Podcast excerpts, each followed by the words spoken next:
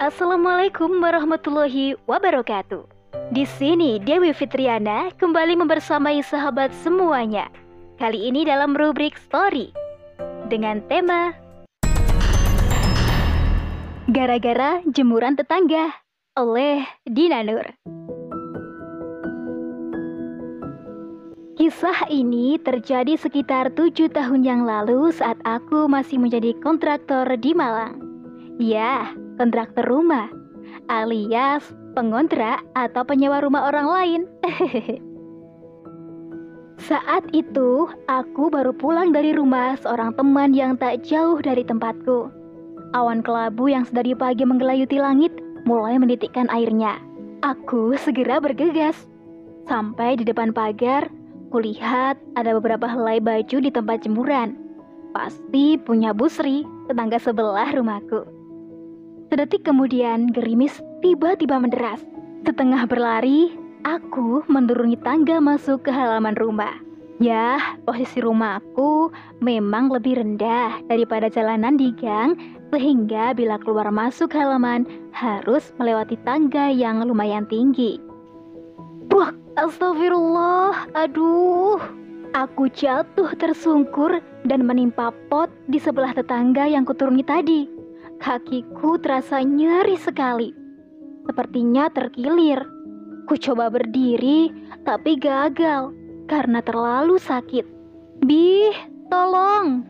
Ku panggil suami yang menemani si bungsu. Terdengar langkah tergopoh dari rumah.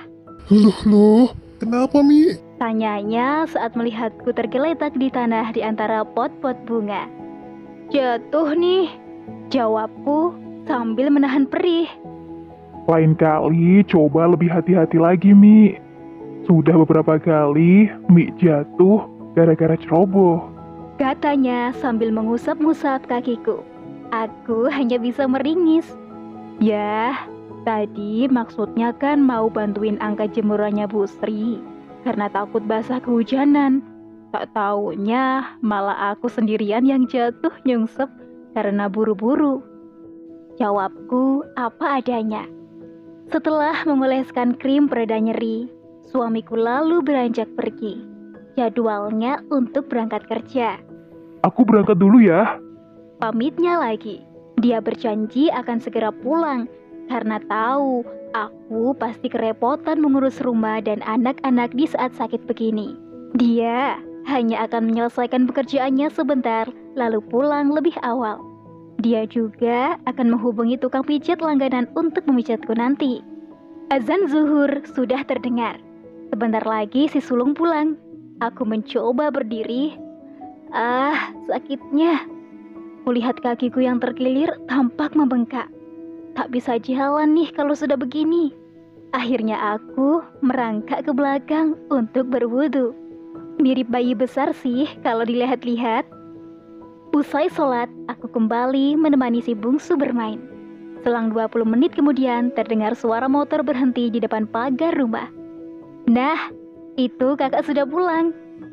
Kataku pada si bungsu. Bergegas aku menuju ke arah pintu. Umi kenapa? Sulungku berteriak dengan mata terbelalak. Eh, itu siapa? Siapa di situ? Ritnya lagi. Wajahnya tampak ketakutan sekali. Dia langsung mundur seketika begitu melihatku seolah aku ini hantu. Jangan-jangan dia mengira aku bukan uminya, tapi makhluk astral yang suka eksis di film-film horor itu. Wah, gawat nih. Hai, ini Umi. Kaki Umi terkilir karena habis jatuh. Kataku segera sebelum ia tambah ketakutan. Sakit kalau dipakai berjalan, makanya Umi merangkak begini. Percayalah, ini Umi sungguhan. Umi kan sudah menjawab salam tadi. Nggak mungkin kan setan mau jawab kalau ada memberi salam, ya kan? Bu coba meyakinkannya kalau yang dia lihat itu bukan suster ngesot. Wajahnya yang tadi sangat panik, kini mulai agak lega. Jadi, begitulah ceritanya kawan-kawan. Happy ending. Meskipun selama dua hari setelah jatuh itu, aku tak bisa berjalan dan harus merangkak atau ngesot, Yang karena itu aku sempat dikira hantu oleh anakku. ya, disyukuri sajalah. Semua ada hikmahnya kok.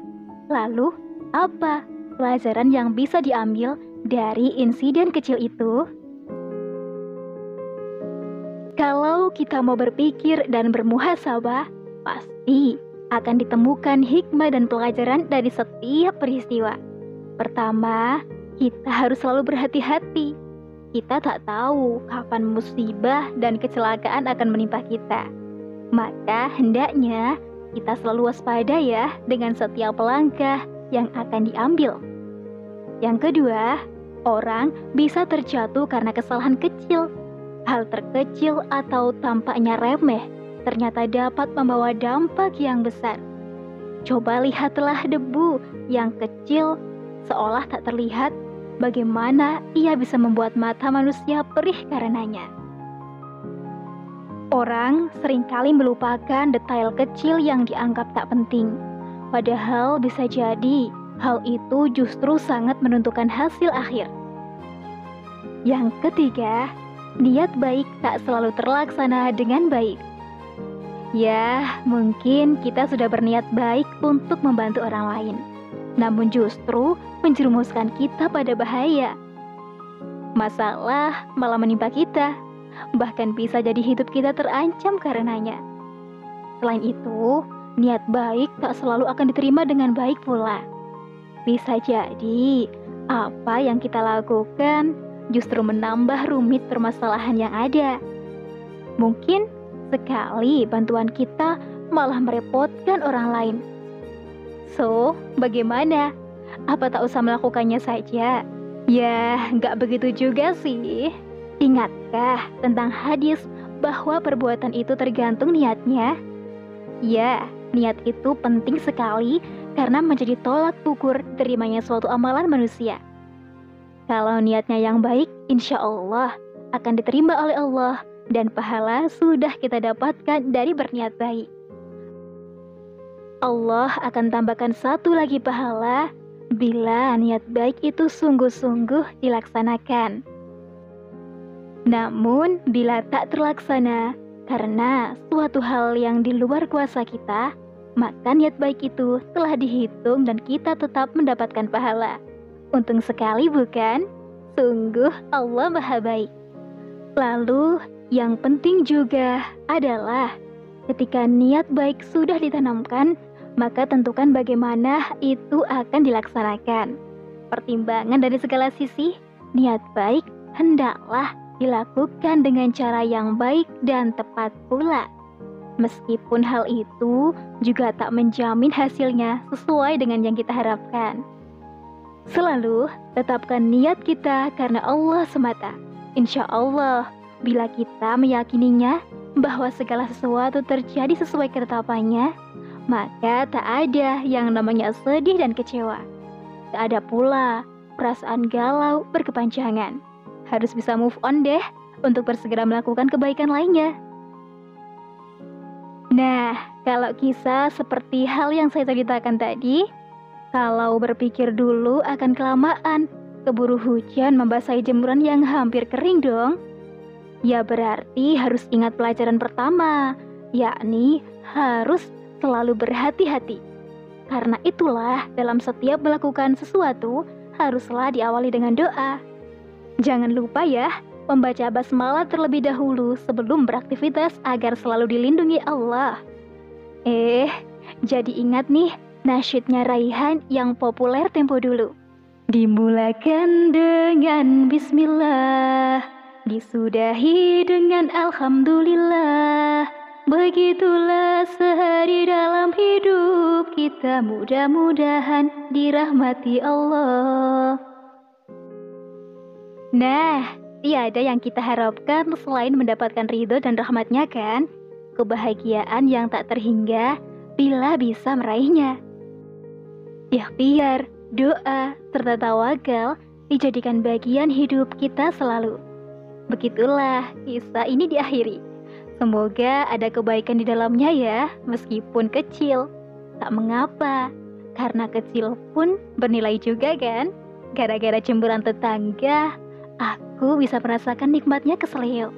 Sakit kan berguna agar kita bisa mensyukuri sehat sehingga akan menjaga sebaik mungkin. Bukannya dengan adanya sakit kita bisa merasakan nikmatnya kesehatan, maka sakit pun juga nikmat Allah, bukan?